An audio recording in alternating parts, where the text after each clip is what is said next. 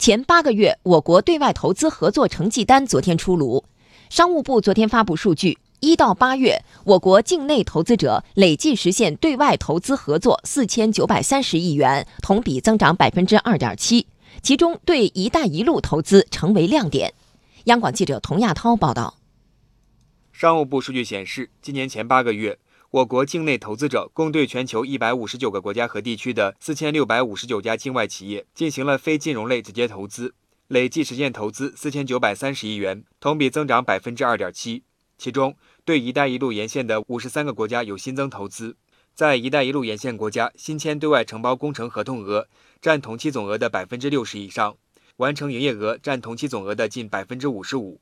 巴基斯坦中资企业协会会长李志怀告诉记者。目前，超过三百家中资企业在巴基斯坦投资建设。“一带一路”倡议给中资企业带来大量的合作建设机会。中国的大的企业现在在我们那边已经有三百多家。巴基斯坦有两亿多人口，从合同管理角度啊还是比较先进的。所以在这个地区啊做项目的实施和管理啊，我们企业应该是能够得到锻炼，给我们中资企业带来很多的合作建设机会。数据显示，一至八月，我国企业对外承包工程完成营业额六千二百一十四亿元人民币，同比增长百分之零点九。其中，对外承包工程大项目多，新签合同额在五千万美元以上的对外承包工程项目四百六十八个，占新签合同总额的百分之八十二点八。商务部研究院国际市场研究所副所长白明说：“大项目背后。”是中国对外承包工程的硬实力。整体上，中国的对外承包工程的实力现在是越来越强，不仅是价格竞争力上，那么现在这里的技术含量越来越高，我们能够拿下很多高技术含量的项目，呃，技术水平作为保障。更主要的，现在是我们的这个施工质量、品牌效应，大家的认可度、技术水平也是越来越提高。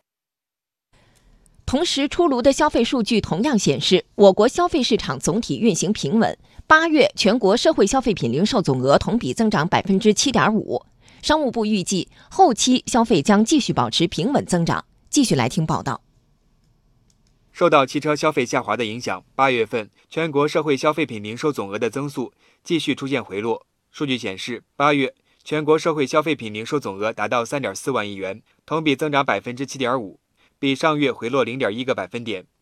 对于汽车消费下滑的原因，乘用车市场信息联席会秘书长崔东树解释说，主要受国六标准实施、国五车型清库存等因素影响。随着我国促进汽车消费政策措施逐步落地，汽车消费有望在年底出现拐点。目前来看，九月份前两周的这种车市增长还是稍低于我们预期的，所以我们觉得可能还是要推迟到四季度。在十二月份，我们肯定能实现一个真正的一个复苏。原因在于，我们十二月份是临近于明年的一月份的春节之前，本身的购买力就相对极其旺盛。除了汽车以外的消费品零售额增长百分之九点三，比上月加快零点五个百分点。尤其是实物商品网上零售额同比增长百分之二十点八，占比达到百分之十九点四。商务部流通产业促进中心研究员陈立芬说：“四个因素支撑我国消费增长和升级。”第一个呢，居民的收入水平不断的提高，为消费的扩大提供了强有力的购买力的源泉。第二个呢，是持续推进多元开放、竞争有序的市场化格局的形成，呃，供给主体也日益的多元化。第三个因素是国内产品和服务供给充足，进口渠道通畅，为消费扩大提供了非常有力的支撑。第四个因素是不断健全的体制机制，为消费的扩大提供了根本的保障。